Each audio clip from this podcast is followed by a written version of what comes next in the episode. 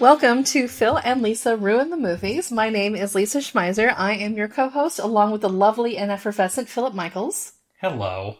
I'm I'm lovely. Well, thank you. And effervescent. That well, I don't think that's true, but the lovely thing that's a, that gives me a nice little lift. oh, That good. gives me a little. I eh, I- I can go for hours on a compliment. Well, you should. You're also effervescent, so the bubble should help too. Yes, that's true. Anyway, we're here with our latest edition of Phil and Lisa Ruin the Movies, attempting to answer the question how do you run a podcast centered around the premise of reviewing movies on their trailers alone when movie theaters are closed? Yes, and, and trailers.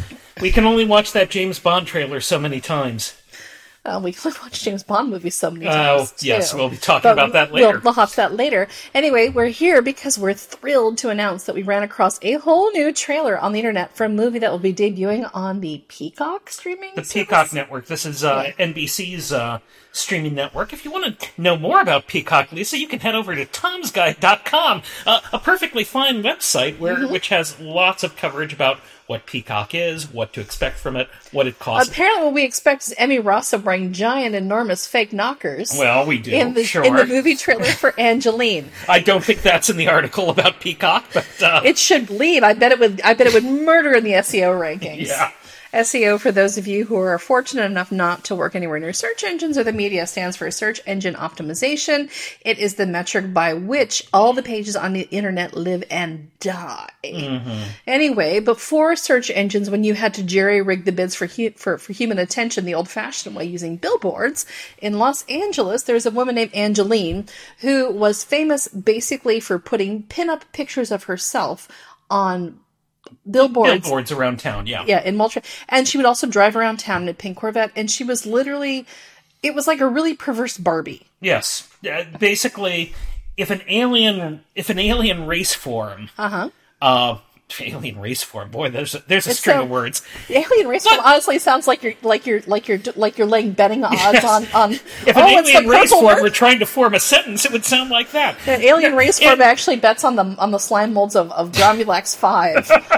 I feel good about the yellow tentacle Forty ones. quant lose on the newcomer. That's exactly. Mm-hmm. So yeah, um, so if aliens, how about just that? Yes. How about just aliens? Yes. We're up in space trying to figure out how to how to how to infiltrate the Earth. Mm-hmm. They would say the Earth people seem to like blonde ladies with large bosoms. Yes. and and they would they would literally carve Angelique out of um, Angeline, yes. out, Angeline, excuse me, out Yeah. of uh, out of ivory soap, and, Yeah. and drop her on the planet, and and and that it was basically um, uh, a twelve year old's boy, a twelve year old boy's idea of what glamour should look like. yeah. So the thing I always find really And I was a twelve year old boy who lived in L.A. Uh-huh. a little off the mark. So again, um, I grew up on the East Coast Mm-hmm. in this part of Virginia that's well known for the House of Burgesses and Yes. the Jamestown settlement. and um, Martha Jefferson didn't put billboards up of herself around Williamsburg, showing a little ankle. no, put her in the stocks, the brazen hussy. No, but my point is, is that the aesthetic that I associate with Angeline, um, basically collides in my brain with the Jackie Collins novels of the 1980s. Yeah, pretty much. because Jackie Collins, as you know, is the twin sister of actress Joan Collins. Jackie Collins wrote these lurid 1980s books about ambitious and sexy strivers in Hollywood. And the thing that's always really interesting about Jackie Collins books is everybody just wants to be famous. They have un- they have outsized but unformed and weirdly non-specific ambitions. And this is the thing that um, always seemed to come across with Angeline, because she just wanted attention for being Angeline. And we just watched a movie trailer in which, again, Emmy Rossum straps on. It's like a chest that looks like something out of like the Muppets discard bin. It's just giant and foamy and has a life of its own. Yeah. And I hope they get billing in the uh, before the title. and whoever does hair and makeup on this movie should get a award nomination for whatever like the the, the shut in awards of 2021 are because they've done a great job in transforming the olive skinned brown eyed brown haired emmy rossum into a, a simulacra of what angeline looks like with the, the cotton candy coloring and the candy floss hair and um, martin freeman of course plays the cranky uh, business manager who aids and abets her quest for billboard stardom and it's allegedly a true story. The way they have it cut is it's mostly um, depicting Los Angeles as a city of rubes easily impressed by billboards. No, not not inaccurate. Ah, fair. Not inaccurate. Um, what I'm really curious about, however, is back in 2017, there was a fantastically reported um, deep dive uh, that finally gave us a backstory for Angeline.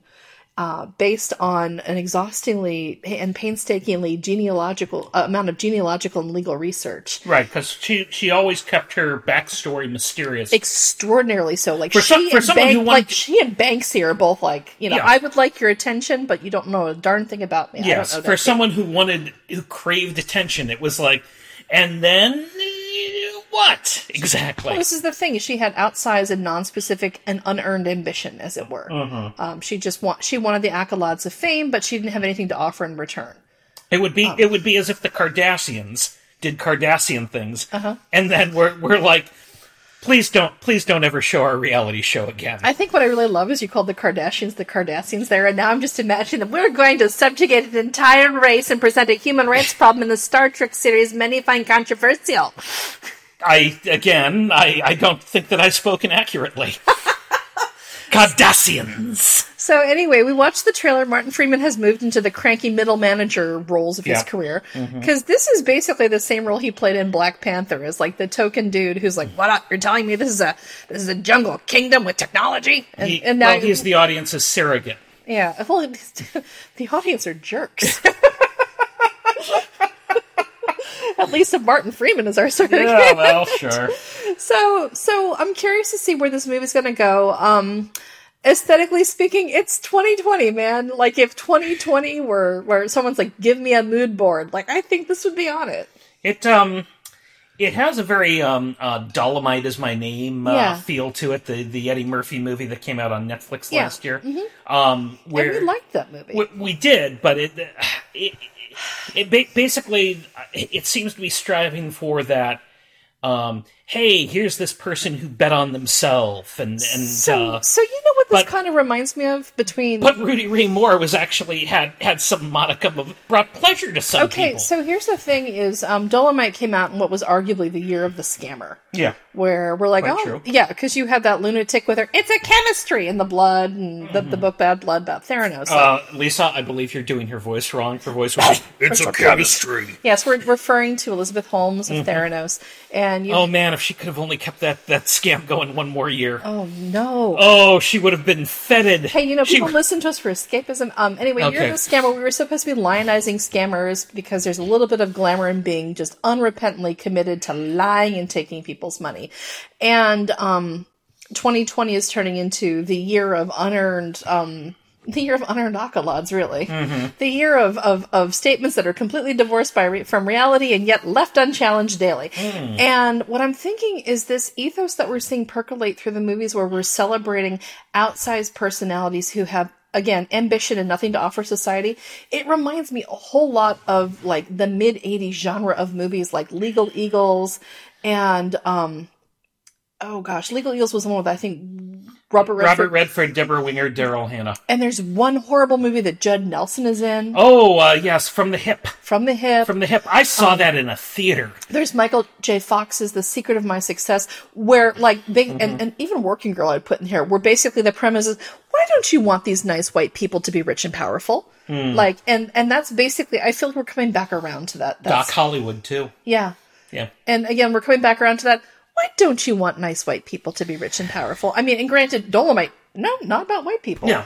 But it comes down to who are you to stand in the way of someone else's quest for power and attention? uh, on the surface it could be that. Uh-huh. Um, I have a feeling there might be some cautionary tale element to it, which they're Yeah. not emphasizing in the trailer because No. that would be a bummer.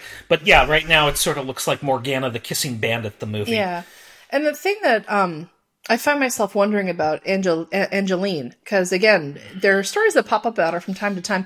She sells her image. Like her idea was, I sold myself on the billboard, and if you want to take a picture with her, you have to pay twenty dollars. Yeah. Uh, when a reporter covered her for a publication prior to the Hollywood Rep- prior to the Hollywood Reporter thing, she wouldn't pose for the photographs without a fan in front of her face because her argument was no, I'm not going to let you use my face and my image to sell your journalism. Pay up. And they're like, we're journalism. We don't do that. And she's like, that, then enjoy the fan. Um, so what I'm really cu- curious about is how, um, you know, Angeline fans, and I'm sure they're out there, feel about this movie. Like if they're like, this violates the spirit of how she operates, or if anyone even cares. I, I think the latter. And I I'm don't. al- I don't know that there's uh, Angelina stands. I, I guess we'll hear from them. yeah, and I'm also really curious how she feels about this. Um, but because I'm curious about it, this is what she has left to sell is her reaction. So Yeah. Mm-hmm. we'll see how we'll see how that hustle continues. I guess. Uh, so that was the trailer we watched, and it put me in kind of an LA frame of mind. Yeah. And so we recently went back and revisited another movie, which is about um, the the so-called glitz and glamour of Hollywood. Yes. Um, it's ostensibly about the sausage making in the movie factories, but really turns out to show you that one of the Interesting. chief chief sausage makers is is just stardust in his eyes the whole time. I it, it, I was interested to see where that was going with talks of, talk of sausage making Uh-huh. and sausage parties and, and all that.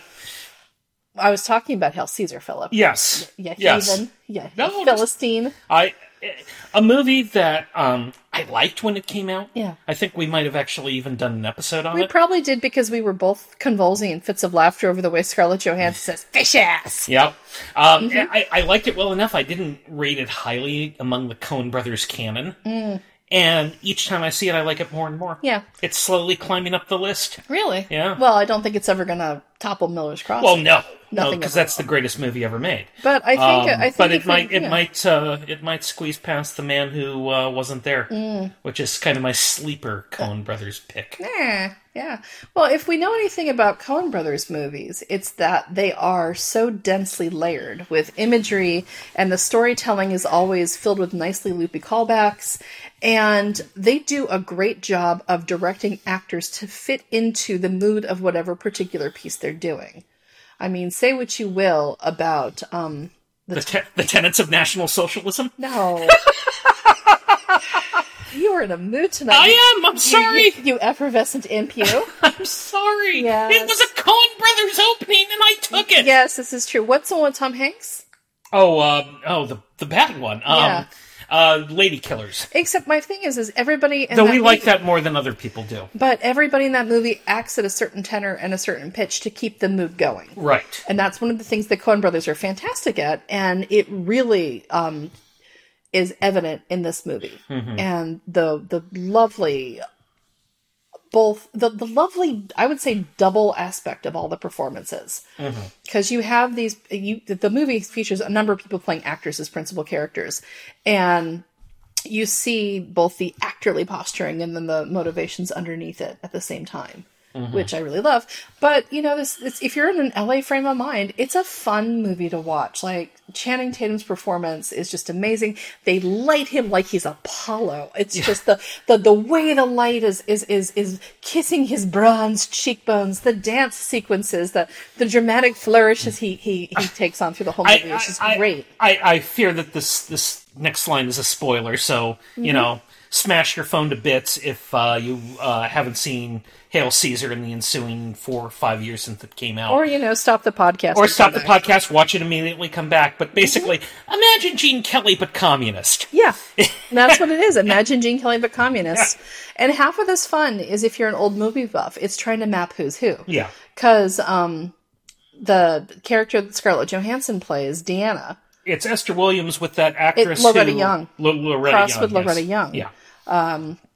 and then you've got the Lorenz Laurence, who is Ray Fiennes, is extremely He effete. is clearly George Cukor. and it's it's all drawing room pictures. Uh, it, it's it's just a lot of good fun. And the thing I think that was cracking us up last night um, was how every single time they allude to an early drawing room picture on wings as eagles, you'd hear a faint "caw" in the background. Yes. oh my gosh! It's- Lawrence Lawrence presents used to mean something in this town. yes, yeah. Yeah. Also, if you're somebody who watches a lot of Marvel movies, it's kind of funny to watch a movie in which you have Hela, Thanos, and the Black Widow all running around in 1950s drag. It's the greatest Marvel crossover ever. If there isn't a fanfic about this yet, uh-huh. there should be. Yeah. Um, so, fanfic writers, start your engines. I expect to see the tag on AO3 by the end of the week. so, With Mm-hmm. the anyway. snap of his fingers, Thanos makes three movie franchises disappear. oh my goodness. Oh no. So yeah, um, the Coen Brothers. I think LA is kind of a muse of theirs because the Big Lebowski is certainly a love letter to a is certain definitely an LA picture. and it's a love letter to a certain strata of LA, the LA that's not part of the industry but coexists with it. Intolerable cruelty is also, kind I think, an LA picture as Yeah, well. yeah. Isn't Barton Fink? Uh, Yeah, yeah, uh, yeah, Yeah. It's a bit of the. It's them coming to terms, I think, with Hollywood. exactly. So, so you know, LA is a muse. Um, Mm-hmm. It doesn't mean that the only LA picture out there is LA Story or Mulholland Drive. No, actually, I would argue, Uh-huh. pound for pound. I realize New York is a character in a lot of movies. LA. Only, uh, but but L.A. man, oh boy, do people make L.A. movies from Heat with Yeah. Uh-huh. Michael Mann, where L.A. is a character, and one that I'm watching right now uh, via Amazon Prime, and Uh-huh. I'd recommend everyone do this. It is my favorite Robert Altman picture, Mm-hmm. a director who, for me, is the Marmite director, in that I either love his movies or I hate them. Yeah. Mm-hmm. Um, uh, Long Goodbye, which is. Uh, Philip Marlowe is told with the overlapping dialogue of uh, of Robert Altman. And see, the thing is, I watched The Long Goodbye as an undergraduate because um, our one of Virginia Tech's movie clubs would do like quasi prestige cinema. Yeah. where it's like you animals can can sit through a picture like this and um, i watched that and at the time i was taking a literature and film class where i had read um, the big sleep Yeah, yeah. and then watched that and the thing that kind of incensed me about the long goodbye with the overlapping dialogue is i love the dialogue and the descriptions in any of those novels and it seemed i, I get that this is altman's thing with the naturalistic uh, sounds and having to sift through context clues and all that it drove me bananas because it was completely the opposite of my experience in going through raymond chandler's prose and hearing those lines ring like bells in my head Oh, sure, and it is nothing like any of the other Marlowe pictures. Whether Oh, no, it's, no, no. Whether it's Humphrey Bogart or James Garner or Robert Mitchum playing the character. Yeah. The- It is the it is the shaggiest, Mm-hmm. uh, weirdest Marlowe. yeah Although uh, I think someone once said it's like mm, basically it's Marlowe as Rip Van Winkle. So that's- because he basically has the 1940s car and and wakes up. in But the it's like 1970s Lausch 1970s and, culture. but wakes up in the 1970s and is still Marlowe, but Yeah. just everything is happening. so one around of him. my favorite LA movies is actually Lords of Dogtown, Interesting. which is the fictionalized account of the Z Boys of Dogtown and the taking off of the skateboarding culture in Venice in the 1970s. And it is told with such obvious affection for that specific place and time. I just really love it. I Mm-hmm. feel like the peril with Los Angeles movies is if people don't know and love the area, they can get priggish about moralizing it like they did in Boogie Nights. Ah, yeah, yeah. or they can um, again get priggish about depicting everybody as vapid and lifestyle obsessed like that's actually my big problem with la story is i feel like there's a little bit of contempt for the people of la but i think when you get the right director and the right story um, it can be tremendously affectionate and it's you know it's it's not hard to love la yeah. and and it's a gr- it's a phenomenal character because LA isn't just one city; it's just a multitude of cities. It's the only major city in America that's bisected by a mountain range, So let's let, and let, and I find it amazing that we have this huge body of cinema Let- that's devoted to exploring that. let, let me throw a curveball at you because we didn't discuss this in our pre-show meetings. Yes, we actually uh, discuss what we we're gonna usually talk do about. like, are we going to talk about this? Really? Yeah. Okay. Uh-huh. Are there any good San Francisco movies or movies that really get to the really get to the heart of San Francisco? Because often I find that San Francisco movies are all look cable cars and the painted ladies and here's the br- there are bridges. So I'm going to argue no. No, I I I, I was gonna agree with you. Look, we're in Violet and Grey. This is why we're married. We agree Mm-hmm. on things. I love my effervescent love life. I agree that San Francisco movies suck. Well, s- Yeah. so I feel like the problem with San Francisco movies Full House is the only real depiction of San Francisco. No, no. Everyone knows it's that Don Johnson series from the It's 90s. Nash Bridges. that really gets to the heart of the city, the No. clash between the old and the new. well, uh, so here's why I think there's no really good movies about San Francisco is because people's heads get turned by the fog and the bridges. yeah. And um, I think that what they miss is that the city is an ongoing dialogue between, like, you know, oh, well, no, it's not. It's an ongoing dialogue between money and culture and art and disruption and tradition. And um, almost none of that comes through. It's a fun place to set things. So you're like, ooh, you can drive a car down Lombard Street. But no, no one drives a car down Lombard Street. No one at all. That stuff is for tourists. Yeah. And um, if you were to make a movie in San Francisco, you'd have to set like half of it uh, in a commute. The um, Everyone would have to get like like actually Phil, the closest the entertainment industry has come to a good movie about San Francisco is a line in Thirty Rock where Jenna says dismissively of a rival, "Oh, you're going to move to San Francisco right now. Have fun always carrying a light sweater." I thought it was going to be the uh, the all the president's men where they take a, a a great dig at the San Francisco Chronicle. Used to play me the San Francisco crime. Yeah, I know. Um, Oh. but um, I- I I, forgot. I, I, would argue that the movie that comes the closest, and Mm-hmm. not anymore, but back in its time, is Maltese Falcon. To throw it back to Uh-huh. Well, there's also some Detective fear movies. with Joan Crawford. yeah, um, I, th- I again, I honestly feel like people's head gets turned by San Francisco. a little bit. maybe one of the most accurate uh, filmed portrayals I've seen of San Francisco is when it's you it's it's it's considered the stand-in for heaven in Angels in America, No, and Oh, that's good. the angels are there and San Francisco's falling down, and they're stuck in nostalgia and in, and, and idealism and Mm-hmm. and talking about what should be as opposed to grappling with what is. And I thought this actually sums up a lot of um, the tenor of San Francisco politics. our our dear friend Dan Morin might suggest Sneakers, the Robert Redford movie from uh, ninety one or ninety I'm pretty two. sure those dudes all live in Oakland, though. probably. no, like my, the best scene in Sneakers, which is actually a very good movie, is I like when they tell you which bridge is which by the sound of traffic going over it. Yep. Because everybody's like, oh, the Golden Gate with the fog, or, or occasionally, oh, the Bay Bridge. But like, there are five bridges that span the San Francisco Bre- Bay, and Mm-hmm. they all have their their uh, pros and their cons. Um, I saw a movie one time that was, I thought, like one of the most patently ridiculous set in San Francisco movies. Uh-huh. It's called Little City. Oh, I don't know this. And the one. premise is that Josh Charles is a cab driver in San Francisco. oh nope. Already nope. And John Bon Jovi is like his womanizing bartender friend. Nope, this is not a good movie. And they live, love, and laugh in San Francisco, except everybody seems to live like in Pacific Heights on their bartender and cab driver salary. no one is working in tech in the 1990s. It was just, I was watching this and I kept thinking, um, this is insane. Oh, actually, I do know a movie that features San Francisco as Okay. a character that is not terrible. Yeah. So I married an axe murderer. Oh no. Oh, yes. oh god, I, my brain was going. Oh, she's going to say the axe murderer movie, and I won't cotton to that. But go because ahead. it, because Go it ahead. captures a cer- it captures a certain um Why not Mrs. Doubtfire, Lisa? because Mrs. Doubtfire has too much money. and um the thing I love about So I Married an Axe Murderer is it it's it's it's basically Just one thing. I'm gonna I'm gonna effervescence or no. Um This will be the episode which actually ends with a murder. So stay tuned, everyone. no um, Okay, go ahead. It reminds me a lot of Tales of the City that ter- that that that that compulsively terrible Holy shit. Armistead Mulpin, is he dead? Because if he isn't, he's going to hear this and wish he were. you know he was my neighbor? I did not know that. Yeah, he was my neighbor when I lived in San Francisco. I did not know yeah, that. lived right up the street from me. wow. Yeah. So uh, clearly he irritated you because you're comparing his his work to a Mike Myers movie.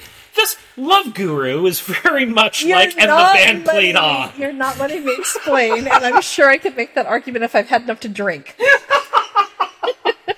You know, Austin Powers three It's about imperialism, Philip. is a lot like uh, the VC situation in San Francisco, right? Go ahead. No, it's Go about ahead. Koi. I'm sorry. Austin Powers 3 is like Koi on a Scotsy. no, no. So, when, all right, a little bit of story time. When I first moved to San Francisco and was like, okay, I'm 3,000 miles from home. Everybody here thinks sourdough's acceptable. And um, Wow. wow, we are throwing down markers tonight, left and right. Go ahead. Armistead Mulpin is like Mike Myers, and sourdough is shit. you're putting words in my mouth, you effervescent darling, you. Okay. Uh, anyway, a coworker handed me this stack of of um, Tales of the City books and said, "Oh, you should read this because it will give you the real story as to what San Francisco's about." And let me tell you, when you are living in a rented flop house with four strangers Yes. and you are reading through this series of books where everybody lives in improbably charming neighborhoods and never has to worry about parking and there's just an endless string of coincidences and everything is is chalked up to San Francisco magic, you realize that there are people who live in San Francisco who have invested it with this certain kind of twee mythology the idea that your life is fantastic and urbane and yet cozy and um, just cosmopolitan enough. And so when you watch So I Married an Axe Murderer, which starts with like like this huge flippin' cup of cappuccino and has a pretentious beat poetry event. And there's like an artisanal butcher as your love interest and a weird ass Scottish wedding and everybody knows everybody in San Francisco. It is basically the same sensibility, that same self mythologizing, aggressively twee, curated, quirky, we love the city sensibility run through an awful 1990s bowl cut and a pretty good soundtrack. So that is the thing is for me, they hit the same buttons. Okay. Okay. Okay. That's fair. That's well And now argued. Austin Power One is about the, the, the fall of imperialism. Uh-huh. Austin Powers 2 is about the Barbary Coast. Yes, yes. Yeah. Um, but yeah, no, I don't think there's. and Okay. I, I don't think people. There might be a movie where, like, maybe there's a movie that's set in the mission that we don't know about Yeah. because the mission has one of the. We haven't strongest seen The Last senses. Black Man in San Francisco. I understand that's quite My good. mom loved it, so Okay, we're well, gonna there have you to say go. that. Has the, the, the senior citizen seal of approval. Well, you know my mom's review of um, Bohemian Rhapsody. Yeah. Uh, have we shared that with the podcast? I don't know that we have. I- If we have, it's good enough to share again. Yes, my extremely my my my very devout Catholic mother, who goes to all of these movies. My very devout septuagenarian Catholic mother comes back from having seen Bohemian Rhapsody, and she's like, "He was so talented, and he just had so much love to give." Yep. And that was the review. Freddie Mercury was a talented man Put with it on the poster. just so much love to give. Yeah. I think she had a similar review of Rocket Man and how it was a pity Elton John didn't conquer his demons earlier. Yeah. Well, sure. Yeah. Mm-hmm. That that is the takeaway message from Rocket Man. Um, Yeah. Before we move off the city topic, I want to throw something out to the readers or listeners. Mm-hmm. Listeners, yeah. I forget what medium I'm working in right now. Um, Okay. Um. Yeah. Go ahead, and then I'll ask mine. because um, as I mentioned on the last podcast, I recently watched uh, the the original Thomas Crown Affair, which is set in Boston. Um, and uh, in the past year, you and I watched uh, Next Stop Wonderland. Yes. Also set in Boston. also, also set in Boston. I one love of my Next Stop favorite Wonderland. One of my favorite movies is uh, Friends of Eddie Coyle, uh set in Boston and Uh-huh. Yeah. the surrounding environs. Uh-huh. Has there ever been a movie that that has made you go, "Oh, Boston seems nice"? Because all these movies make you go, "Oh, Boston's a crap hole." Well, like, and the thing is, I li- I have And loved I, it. and I, I, I say this as a man who enjoys going to Boston Like, I have and several enjoys good going friends to who live there. Massachusetts. Yeah, yeah. it's it's a nice place, and yet every movie is all, oh, we are grimy and awful. Like you will every- not like it here. Well, it, it, I think it's Philip Seymour Hoffman is here, and he's unpleasant, and Jeremy Renner is gonna Jeremy Renner is hit going you to. with a sap and take your money. And Yeah, exactly. There, you might run into Ben Affleck. Ooh, God, no. no. Um. And the thing is, like, and and also thanks to the Martin Scorsese movie, The Departed. The Departed, Departed. as a res- like the problem is is now every time I'm in a certain neighborhood of Boston, the Dropkick Murphys begin playing in my head. um, so that's certainly not Yeah. helping things. No, again. Yeah. not a movie that really sells you uh, Yeah. on Boston as something other than a crime-ridden hellhole. Violent Irishmen will divest you of your life and liberty, Yeah, which can't be true. There's got to be some violent Italians too. yeah, exactly. No, uh, I, They're in Providence. oh, actually, oh, Brotherhood yeah, is a fantastic series. Ran on Showtime for three seasons, and um, it is basically Sopranos only New England. yeah, and crossed with like The Wire, only New England, and they do actually get into how the Italians and the Irish are scrapping for ever diminishing pieces of a pie. Mm-hmm. Uh, it used to stream free on Amazon Prime, I believe. Now you have to Showtime to stream it, Okay. but it's very good. Uh, a plus plus, highly recommend it. And the other thing I wanted to ask about is uh, there are some city American cities when you go, and we're just talking American cities right now that when Yeah. you go to them, the people you talk to you or even just being in the city, you have this real sense that people are super invested in their city and super into it. And you can just kind of feel the mutual love affair going on. And the two I'm thinking of most specifically are Seattle, Sure. where it's it's it's kind of a grudging withholding love, but it's unconditional at the same time, if that makes sense. Like Seattleites are not loquacious and, and garrulous people, but you know, they they do have a real deep sentiment towards their city. And the other the other city where I'm usually just bowled over by how much people love it is Chicago. oh, sure. And so, uh, you know, in keeping with this, keeping with the, the curveball questions, are there movies that speak to you about either city where you're like, oh yeah, this this this vibes with Seattle or this vibes with Chicago?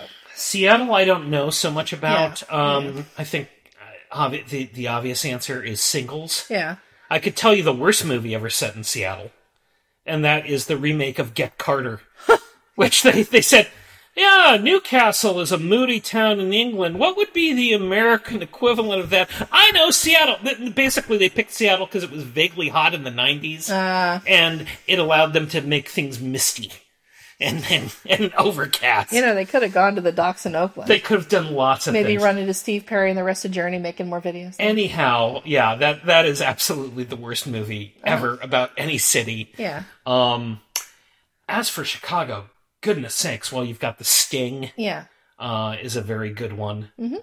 Um, Robin and the Seven Hoods yeah. has a very uh, The Untouchables. Mhm. For heaven's sake, all, All appar- historic. Oh, apparently, if you if you set a movie in the 1920s and put it in Chicago, I'm a I'm a sucker for it. Yeah, so yeah. So I'd like to hear suggestions for contemporary ones. I think High Fidelity will probably come up. oh yeah, that's a good one. Um, that's a good one. so there's that. and that's a that's a movie that successfully translated an English setting to Yeah. an American one. Yeah. Unlike, say, Get Carter. And I want to point out that John Cusack lives in Chicago most of the time, so I think that helped a lot too. Yeah. You have if you have somebody who's deeply involved in every stage, that'll that'll work. Yeah. But yeah, um I love it when movies give you a sense of place and the place is a character as well. And um getting back to Robert Altman for a minute. Yeah. Yeah. One of the things, um, with the caveat, I really feel like Dr. T and the women is an active, act of misogyny. Um, That would be one of the bad movies that he's made. like I feel like I feel like Robert Altman should be sending donations to like Emily's List or you know the the the squad in the House of Representatives or something. Just well, as, like, not now penance. because he's dead, but uh, well his estate can still get on it. Uh-huh. But um, anyway, movie actively hostile to women. I did find his acute documentarian style eye to be not inaccurate about certain aspects of Texas that way though. And again, Texas is such an outsized place, and one of the things is is Texans like lean into that too. Like, you know, I want to love something as much as Texans love Texas. Like that's how it is. So terrible movie, great sense of place, and I think you can have that sometimes too. my my Texas movie Uh-huh. would be um, the David Byrne uh, True Stories. No, if you want to talk about real Texas movies, Hell or High Water. Oh, okay, sure. Hell or High Water, it's a f- fantastic movie. I keep telling you we have to watch it. Um, By We the way, do, and perhaps we will. one of these days. Well, if we're not so busy going out and about, Yeah. we're not going anywhere. Um, but you know, s- movies with a strong sense of place are are a thick and joy sometimes. Yep. You know, it's a Very great. much so. I mean, if if one of the powers of movies is either to take you out of your current environment or to allow you to empathize and understand another person's life, if a movie can also give you the gift of understanding what it's like to be in another place, um, more so the better. So uh, that's fun. Okay. Anyway, um, Los Angeles. Uh, City of Angels, City of Dreams. well, you know what? Um, I'm gonna say that I I love I even love dopey comedies set in and around Los Angeles. Yeah. Yeah. Absolutely. I mean, for all that I have a lot of complaints about Knocked Up, and boy do I, but I think it did capture a certain millennial energy about the place And and tied into it. always the um anytime you get a, a movie that um differentiates between the San Fernando Valley and the rest of LA. Yeah. That is good stuff. Oh yeah, no, Yeah. especially no. I appreciate that. Takes the insiders. So you know, um, I'm open to hearing if there's any good movies about San Francisco or where San Francisco is a character in the movie. Um, pro tip: the Hulk movie made by Ong Lee does not count. Neither of the Ant Man movies count. you know, try again. So there's that. Um, and let's move on. You've been wa- you wa- we watched Long Goodbye. Yep. And yeah, th- I, I think we've reached the uh, what what have we been watching uh, portion of the program. Yeah, exactly. Um, I've been going through the uh, Bond, the James Bond library. Yeah. Because that's all available on Amazon now. I think because they've they've made epics. They made free. a deal with Epics, and it's free until May 2nd. So we found that deal through our Apple TV. So if you have Apple TV, feel free to go cruising for that too if you Mm-hmm. haven't already. And and I, I, I should preface this by saying I did not grow up watching Bond pictures. Yeah. Mm-hmm. I, it really wasn't my thing. I like Goldfinger, and I've seen the Daniel Craig Bond movies, but that's Yeah. about it. So I've been uh, plumbing the archive, and Yeah. uh, uh, over the weekend I watched. Uh, uh, Live Li- and Let Die. Live and Let Die, which is not a very good one. It was Roger Moore's Yeah. Mm-hmm. first movie, and um, Oh, wow. There's boy, there's some uncomfortable race issues in that movie. Uh, Again, they should they should make reparations to, Well- to, to like this the, the, the It is basically Negro a, a culture. black exploitation movie. yeah Uh, which I- I enjoy uh, a lot of black exploitation movies. I think Shaft is great. yeah Um, but this is like a black exploitation movie where it's like, yeah, but what if the white people weren't so bad? yeah. So it's like, Hear me no, out. that's not the point. Hear me out. What if voodoo but wrongly deployed? Yes. Yeah. Um, So, mm, and you've got you've got Jeffrey Holder uh, Yeah. adding a new uh, definition to those Seven Up commercials. that- crisp when I and was growing up. clean. Yeah. And no caffeine, never had it, never will. Ha ha ha! Yeah. I'm eaten to death by snakes. I know that that is unpleasant to watch. Um, so we, I watched that, and I watched Thunderball, which was the um, the movie right after uh, uh, Goldfinger, in which they said, "Hey, let's just keep doing Goldfinger until people get sick of that." Mm. Um, and Thunderball is not very good either. Is that the one that ends with the uh, explosion on the yacht? Yes, Oh where lord. once there was a yacht, now there is not. Yes, that's yeah. Bless you, Arrested Development, for giving us that. Although it has the um, it has my favorite um, Mm-hmm. uh, Bond villain lady name, Uh, yes, Fiona Volpe. yes, because Volpe is is Latin for um, Yep, for Wolf, yes, Vulpine. and boy is she yeah, ever. Mm-hmm. she's Vulpine, which is an excellent adjective. One yeah, of my Mm-hmm. so favorites. that's that that's a good one. yeah, But that's the only really good thing about that movie. So um, yeah, I'll probably Mm-hmm. be watching another Bond movie and being disappointed by that because really I had seen the good ones. well, the Bond ethos is just so weird anyway. Yes. because it's it's Our daughter occasionally wanders into the room while I'm watching the Bond movies and will lecture James Bond about all the terrible things that he's doing. yes. How, he should he should treat women more respectfully is a big lecture that she has Yes. to give. Yes. I will slap you, James Bond. You hear a lot of that Oh my god! in a high pitched nine year old voice. It's great. I will. s- It's what you. Th- we we've never. Where did she get the idea to slap him? I, I don't. you even- know, Yeah. it tis a mystery. Um, I've certainly never threatened physical violence against a Bond villain or Bond himself or you even, No, not me. despite ample provocation. Yes, exactly. So yeah. Um. mhm.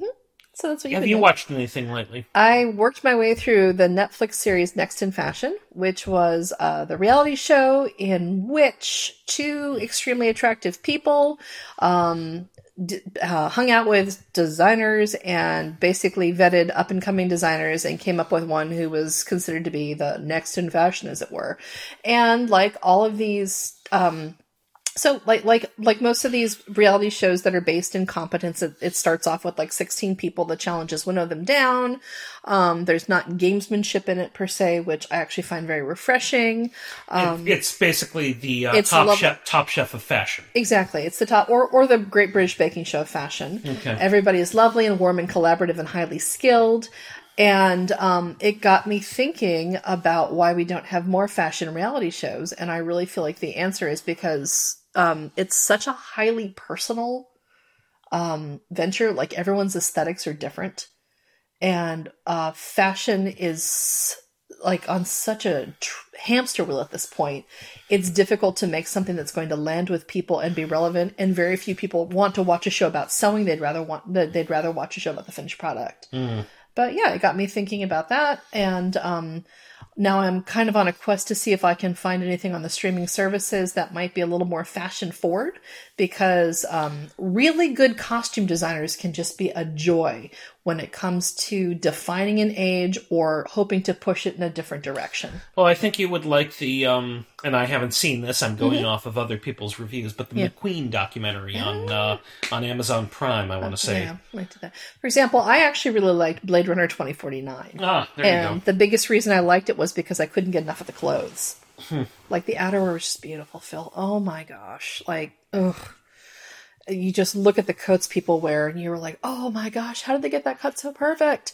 So uh, you know, that's that's the thing. I like looking for movies that give me a sense of what's coming. And um, Next in Fashion also highlighted that one of the challenges in streaming services is that they do have kind of a formulaic approach to movies sometimes. And the same way, like Hallmark movies, everyone's always wearing like a red Christmas sweater. Like in Netflix movies, everyone's always got like a, a baby doll dress on with a whimsical accessory or whatever. And so, you know, I'm kind of on the quest for something that's uh, a little different, a little unusual, and I have time. So, Okay, yeah. so there we go. And speaking of time, Lisa, I think we're out of time for this week. We are. Thank you for tuning in. Again, if you have movies that you love because they give you a wonderful, strong sense of place, or if you are like us and occasionally love movies because they're so bad at giving you a, s- a- a wonderful, strong sense of place, please hit us up on Twitter. Um, or hit us up in the member Slack. I promise I do come in and chat with people. Yes, she does. Not Phil, just me. No, no. He's too busy being effervescent, all those bubbles. It's Yes. hard, hard for him to be nailed down to the keyboard. Bubbles, bubbles everywhere. Yes. A wonderful, a wonderful. All Anyway, everybody, wash your hands, stay Yep. safe and healthy. Thank you for helping us flatten the curve. right. I'm Lisa Schmeiser. I'm Philip Michaels. this has been Phil and Lisa Ruin the Movies.